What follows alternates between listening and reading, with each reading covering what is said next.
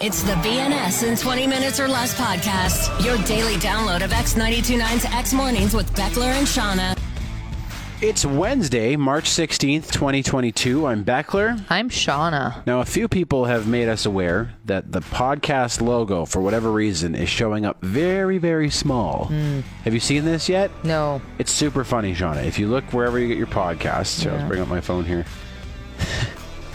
this this is how the logo looks now. Oh. It's just a tiny little logo. Yeah, Because it's a tiny podcast for tiny people. So what is this? A podcast France? We're working on it. Uh, There's apparently a solution. I just have not implemented it yet. Okay. I also kind of think it's funny. It's, it's a little bit funny. It Is it stands going to out. just continually get smaller and smaller until you can't read it? it's just blue. it's just blue with a white dot. It's As you know. If you know, you know. Only you okay, know. otherwise, well, going to prevent us from getting any new listeners, but you'll the know. minor details. Um, on today's show, we've got a heritage moment. We're going to talk about spring. That woman who ran onto the live broadcast of Russian TV to protest the war, where she's at these days. what a badass. a super soft Vancouver Island story that a bunch of people sent us. Mm-hmm. You know, this is up our alley. Different things you can get your PhD in, including some weird things. We're talking hobos again. You know, we love talking hobos. Oh, yeah. Uh, McKenna and I are on the hunt for a house in Calgary now, and I learned some things from our realtor yesterday about this market that you might want to hear about.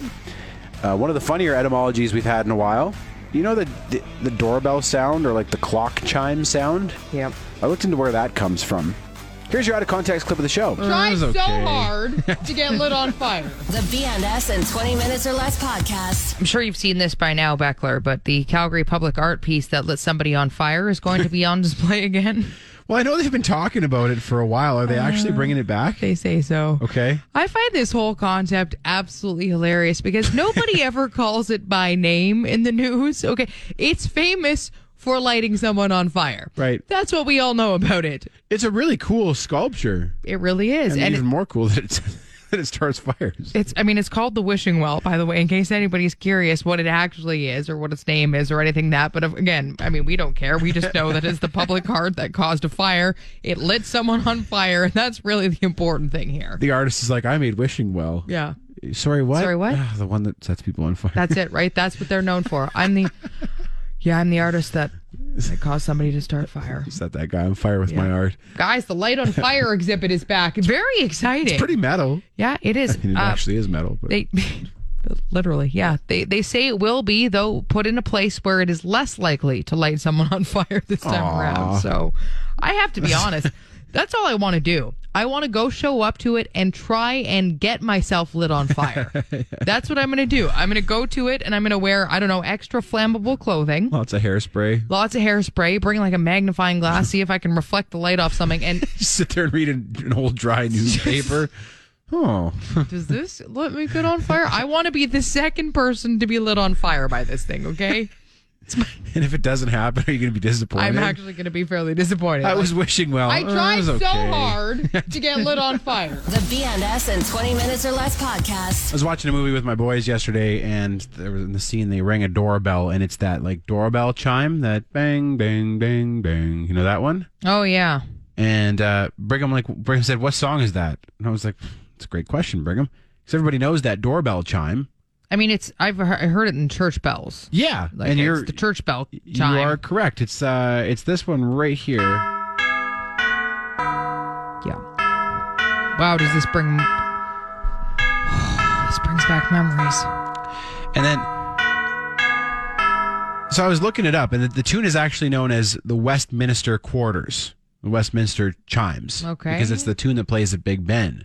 but Big Ben wasn't the first place that played. It was actually it was written for a new clock. Like they they put a new clock up in 1793 at St Mary the Great, this big church in in uh, at the University of Cambridge, I think. Yeah. And they're like, all right, we need a tune for this chime. So they hired They- this guy to do it That like to write a jingle for their for church the chime, bells. basically. Wow. So he did. Okay. Uh, and then in 1851, it was it became the you know the Big Ben song, that's hilarious. and then now it's in like grandfather clocks and How do you people's test that out? doorbells Like, and- "Mm, okay, do you guys like this one? This is a, a church jingle. What do you think? we need a chime guy. That's He's had a few big amazing. hits in chimes. Yeah. Like that is hilarious. I also didn't know there's lyrics to it. Oh, There's like no. a you were in brownies growing up, right? Uh, I was in Girl Guides. Girl yeah, Guides. I skipped. I skipped brownies. Okay, well I guess there's like a like this this prayer at the end of a brownie meeting, Oh, and that's taken from the prayer that is the lyrics to this song. Oh, it was a jam back So- then. oh, eh? Like, man. everybody loved that one. I mean, there- wow. you didn't have many options, right? Like, unless there was someone performing with a lute in your town It's live, I mean, you couldn't just go listen to music. You had to wait for the chimes. we were so excited when the every church bells played. Guys, guys, it's almost time for the church bells. Oh, man, I love this one. Every hour. Every hour on the hour. The BNS in 20 Minutes or Less podcast. Etymology with Shauna. well, I was reading about the word vanilla recently, and my God, does it have an exciting past? Vanilla? Vanilla. The So most The past is not vanilla. It's not vanilla. It's the opposite of vanilla, yes. So it's, of course, referring to the vanilla plant, right? So this word was adopted in the 1660s from the Spanish word vinea, which means little pod, as the vanilla plant is a pod. So that makes sense. But that comes from the Latin word vagina. Now, you know, you think you know what vagina means. I mean, we've all heard that word before. I'd never bothered to look at the original meaning of vagina, though, and it actually translates to sheath. Sheath. That one I think I knew. Yeah. Don't ask me why. So the reason that vanilla was named this is because the vanilla plant has sheaths or the outward leaves that protect the pod, as do a woman's lady bits. So someone, whoever named the plant, was like, that looks like a vag. Mm-hmm. That looks like a sin cave there. We'll call it that. looks like a lady's trouser troll, and we're gonna. Call- yes, that's exactly what happened. So, wow, has this not been an interesting journey? There you have it. Vanilla means vagina, and vagina means sheath. I don't. I, I hope they're not interchangeable like that. Well, I mean, not so much any, not so much anymore. But What flavor do you want, kids? Chocolate or vagina? I'll take the vagina, please. vagina on a sugar cone. Thank you. Um, Etymology with Shauna. BNS in 20 Minutes or Less. we met with our realtor yesterday. as Yeah. Our uh, house hunt heats up here, and I learned a few things during that conversation. Uh, and also, I'll just say, if you happen to be looking for a house right now in the same price range as us, maybe just set this one out. Don't need any more competition out there, by the sounds of it. Don't need to be giving you any more tips. Uh, the market is still red hot, by the sounds of it. okay. This headline was in the news a couple weeks ago, so maybe you saw it. But our realtor told us that February, this just this last month, broke a record for home sales in Calgary, despite their only having about half as many houses listed as normal. Okay. So there's just very little inventory, and they're getting snatched up right away. She said houses are still going for way over asking price, and many of them are going like to offers with few or no conditions. okay. Uh-huh. Yeah. So like she said, I said, this is our price range. This is the high end of our price range. And she said, I would look quite a bit lower than that and be prepared to offer way more than they're Oh, asking. geez. so okay. that's kind of depressing. Yep. Um, it sounds like a rough time to be buying a house, all in all, to be honest with you. Yeah. Like it's, uh, it sounds like it's going to be pretty high pressure. And it's, I, part of me is like, well, what we could just, we could wait. We don't have to buy right now, right? We already live here. We have a nice rental property that we're Mm-hmm. in. It's not like we're just moving to Calgary and we need to find something immediately. No. But she said that many of the buyers are from Toronto and Vancouver. Makes sense. Yeah. Which suggests to me that this market might continue like this. Yeah, I mean, I think everywhere where the housing market is heating up, it's people from Toronto and Vancouver. Like you're even hearing about again because people can work remotely now. People are moving to Mm-hmm. go to a place where they can afford a house because they simply can't in Toronto or Vancouver anymore. So And like buying places here without even really seeing them. Just, yeah, that looks good enough. We'll buy it. I mean, if you look at the the prices here in comparison to there, they're probably like, oh my god, that's Yeah. way better. Let's go. Can own that house outright here and have money left over. So that's concerning. it's really daunting to think that like the biggest purchase you'll ever make and one that will determine you know for us where our kids go to school and basically what our lives look like going forward it's going to need to be made under this kind of pressure Yeah, like she said if a house goes on the market I, i'd like to get you in there that day to see it and be prepared to make an offer Makes sense. that night it's like i shauna i take six months to buy a pair of shoes i read reviews i compare prices i think about do i really need a new pair of shoes could i get another year out of the old ones and now i'm expected to buy a house Yep. in a day I know. I mean, I, I guess if you know exactly what you're looking for and you have all the parameters and everything set, it'll make it a bit easier, right? Yeah. Because it's not like you're, you know, just going in blind and being like, ah, I don't, I don't know, I guess. Uh, if you look at all houses, you're like, this seems Yeah. like a lot. But you're right. We know how much we can spend, where we want to be, what the house needs to have. Yeah. And then when something comes up that checks most or all of those boxes, then I guess you're right. Then you're like, okay, well, this is what we've been waiting for. yeah. My sister experienced this in Vancouver, of course, when she was looking for a place. They Yeah. were looking even just outside of Vancouver and Burnaby. And even still, the real estate agent would hover in front of these places and wait for the open house to open. And then like rush Oh, man. them in and have the check ready. And it was it was insane. Like there's people it's like these real these realtors are like in the bushes, like with binoculars, hiding out now, like "Oh, it's mine. Which you have to do. Oh. And I'm so stressed by that. Ah, Like, just so stressed. Sorry, I made it worse. Oh, that's okay. The BNS in 20 minutes or less podcast. So this is interesting. We've talked about the um, hobo handbook before, right? the hobo code. The hobo code. Yeah, it's I. I live my life by it. Of course. I was actually thinking of doing a bit of jungling this weekend, Shauna. Oh, You guys, down you for a should. jungle? As, yeah, I'm. Okay. Let's go jungling. Uh, I actually learned about some symbols that hobos would use when traveling across the land as well, which I thought were kind of cool. So basically, they'd leave signs for each other for things to look out for, to be aware of. And hobos, for those that don't know, were traveling people around the time of the Great Depression, right? So They traveled for work. They traveled looking for work, Yeah. and it's not really a derogatory term. Like, No. uh, hobos would wear that term proudly because they were out looking for work. And I didn't realize this, but at one point they said there were nearly 4 million adults who left their homes in the U.S. to try and find work, which is crazy. And a- a quarter of a million of those were teenagers. Really? So as they traveled, I guess if they found a good place to find food or that type of thing, they'd actually leave signs for each other along the way just to help each other out because they knew how difficult it was, right? So uh, some of the signs that I, I thought were kind of cool. So a cross meant angel food or food that's served after a sermon. Oh, Okay. So if you could go and get a, a good meal after, then they'd leave a cross, a symbol at a, a church or something to let you know that. A triangle with hands meant the homeowner has a gun. Mm. So you know to maybe be aware of that. A horizontal zigzag meant a barking dog. And this is kind of cool. A top hat meant a kind gentleman lives here.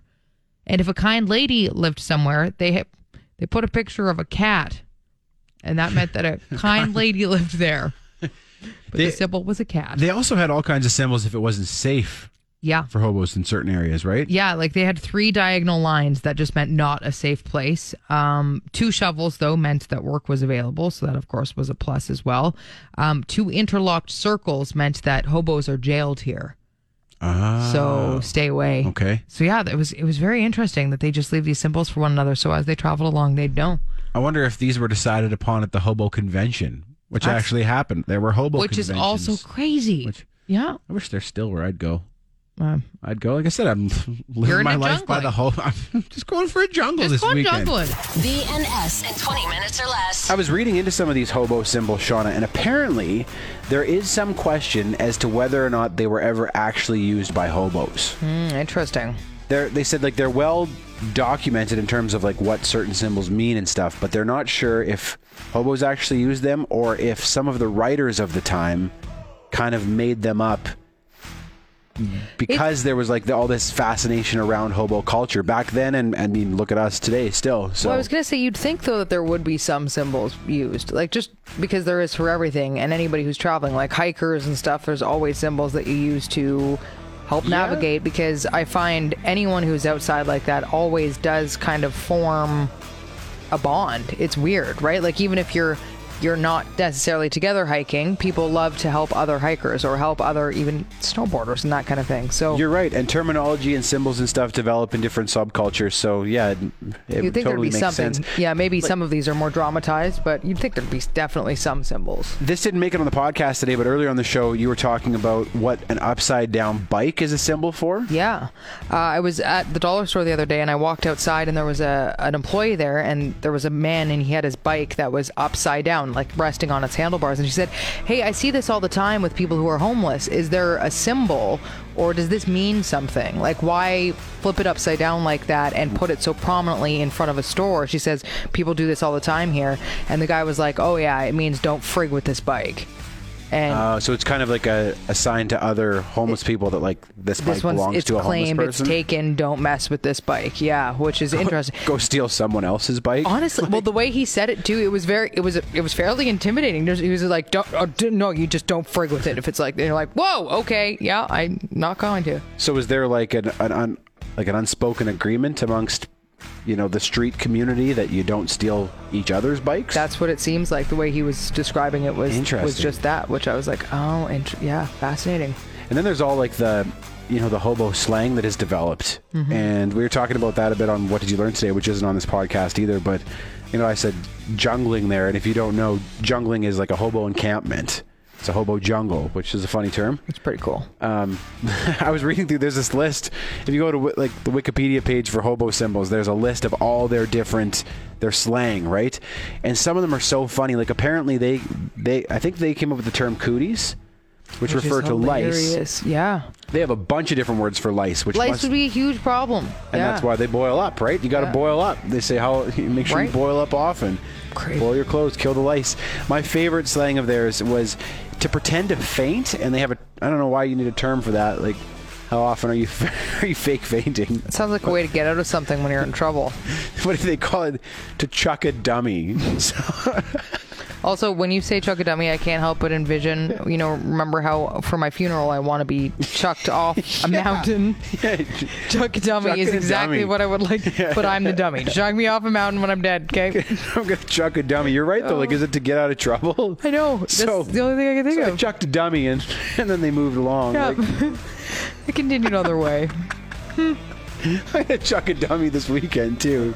Uh, it also sounds like slang for dropping a poop, and really. VNS in 20 minutes or less. I recently came across someone who had a PhD in physiotherapy. And I'll be honest, I did not know you could be a physio doctor, a doctor of physio. Yeah, I don't think I knew that either. It makes sense when you think about it, It does, right? It's yeah. in the, the health field, but I like I hadn't really thought about it and I didn't know that existed. And in Interesting, fact, yeah. there are lots of things you can be a doctor in that I had never really thought about. I, I have a list here, Sean. I sent you this list. This is all the different Yeah, This this, is- is, insane. list This of is fields of there doctoral are studies so in the many. United States. There's Holy hundreds of them, and Bananas. some of them I didn't know you could be a doctor in. No. Do you know you could be a doctor in radio? Well, that's amazing. Just call me Doctor. doctor radio. Doctor Radio. Um, If I was a doctor in radio, the show would be called X Mornings with Doctor Beckler and Shauna. Absolutely. and I would insist, oh yeah. insist that everyone call me doctor. This is funny because I mean, you, there's also a doctor of theater arts, right? A doctor of theater arts. I'm a doctor. Like, You this know that doesn't they seem- make everyone call. Oh, absolutely. No, I'm a doctor. It just doesn't seem like something you could get a a doctorate in. You could be a doctor of poultry, really, the chicken doctor, chicken doctor. the chicken doctor, yeah. Oh my and then god. you could be a doctor of like music. Yeah, which is pretty cool. Which that that's really cool. Is it's like Doctor Hook a real doctor? K- Is Doctor Dre a real doctor? You maybe. I mean, now that we know that that's a thing, you could be a a doctor in soil sciences. You could be a dirt doctor. A dirt doctor? You could be like an you know ocean sciences doctor, Doctor Ocean. Hi, I'm Doctor Ocean. You can tur- be a doctor of the Bible. Yeah, I saw that one too. It Bible was like doctor. a God doctor. I'm a God doctor. Yeah, check in on doctor your. of the Bible. Yeah, Can you, I have a question about God? Here I am, God Wow, doctor. you've here come to the coming up. right place. Well, I'm here for you. VNS in 20 minutes or less. X929, good morning. Good morning. How are you guys? Ah, we're great. How are you? Uh, you know, living the dream, living the dream. Nice. I, uh, well, first of all, this is why I called, but it's too bad you guys have tired the cops big because two cops would have been awesome. But Oh. that's not why I called. that's not why I called. I heard a phrase, I heard a term the other day, and I immediately thought of you guys, and I needed to share it with you. Please. we we were at my kid's school the other day and watching his hundredth day parade thing, and there was the junior highs were in the gym, and one of the junior highs had like junior high kids had these like curly long locks in the back and like short in the front, Oh yeah. and the guy beside me, the guy beside me looks at me and he goes, "Check out the moulet on that one," and I was like, "What an amazing term, That is moulet." the moulet.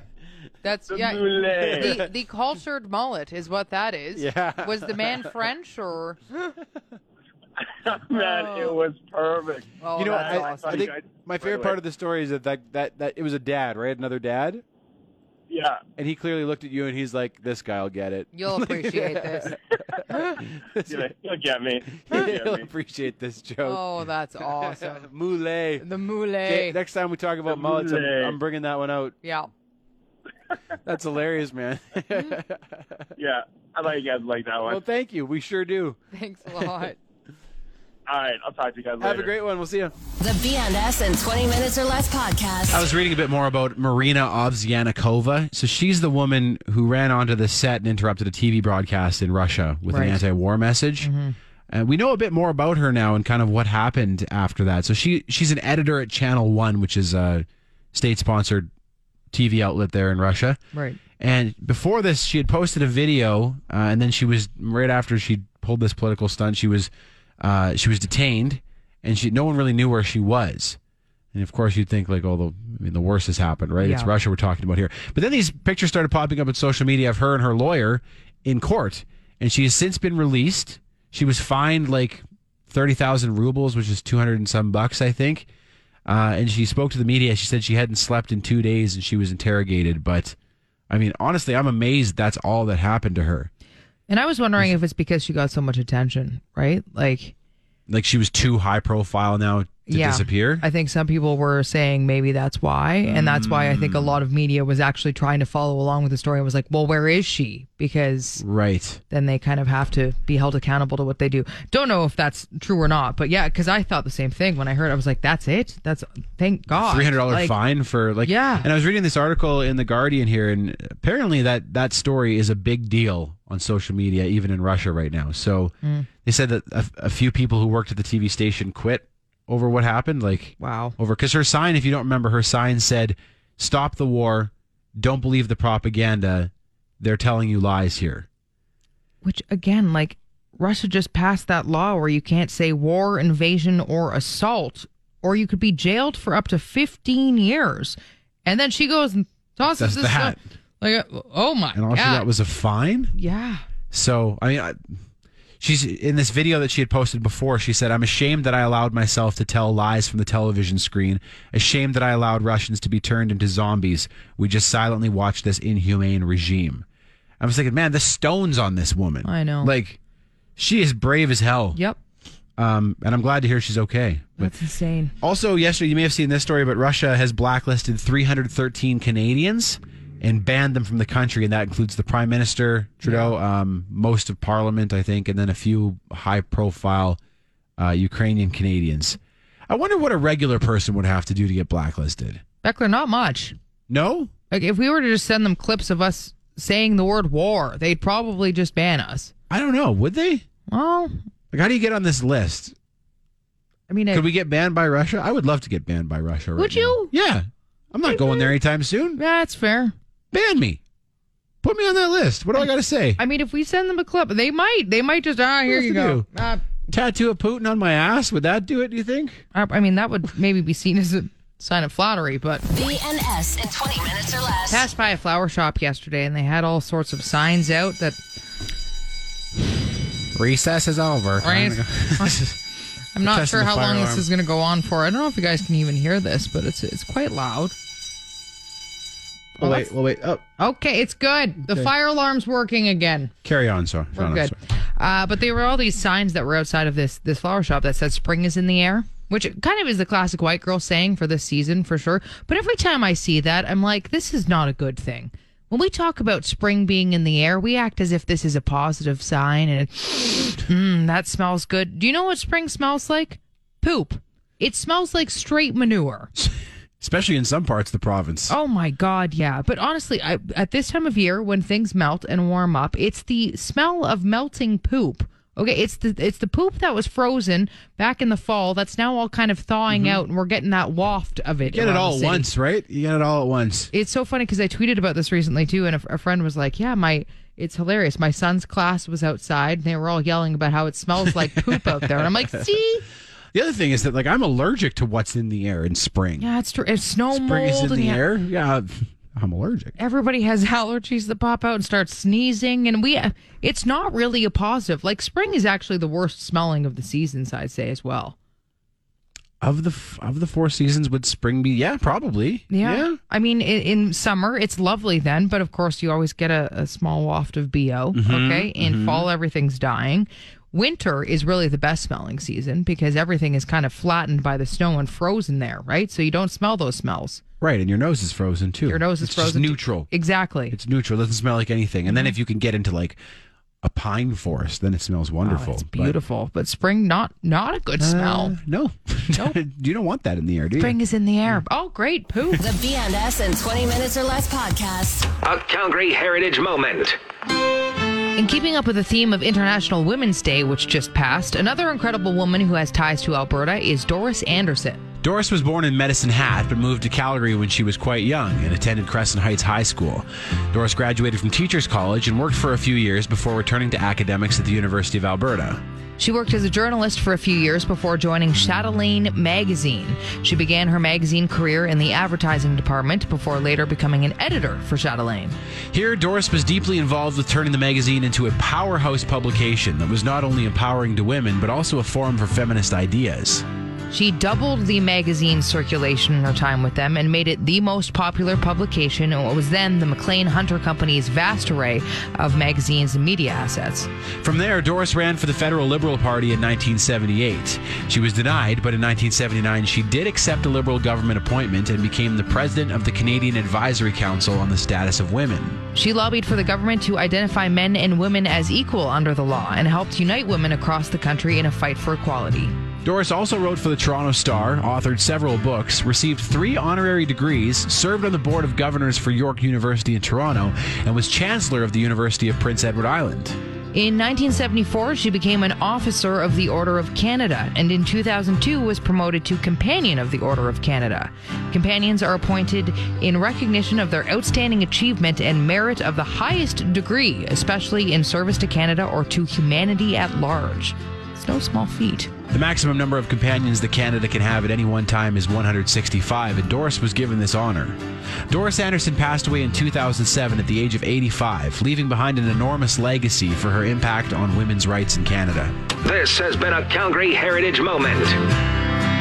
You've been listening to the BNS in 20 Minutes or Less podcast. You want more? Then tune in to X Mornings with Beckler and Shauna live on Calgary's alternative X929. Monday through Friday, 6 to 10 a.m. Mountain Time at x929.ca. And don't forget to subscribe to this podcast and have BNS in 20 Minutes or Less downloaded daily to whatever device you use. Later.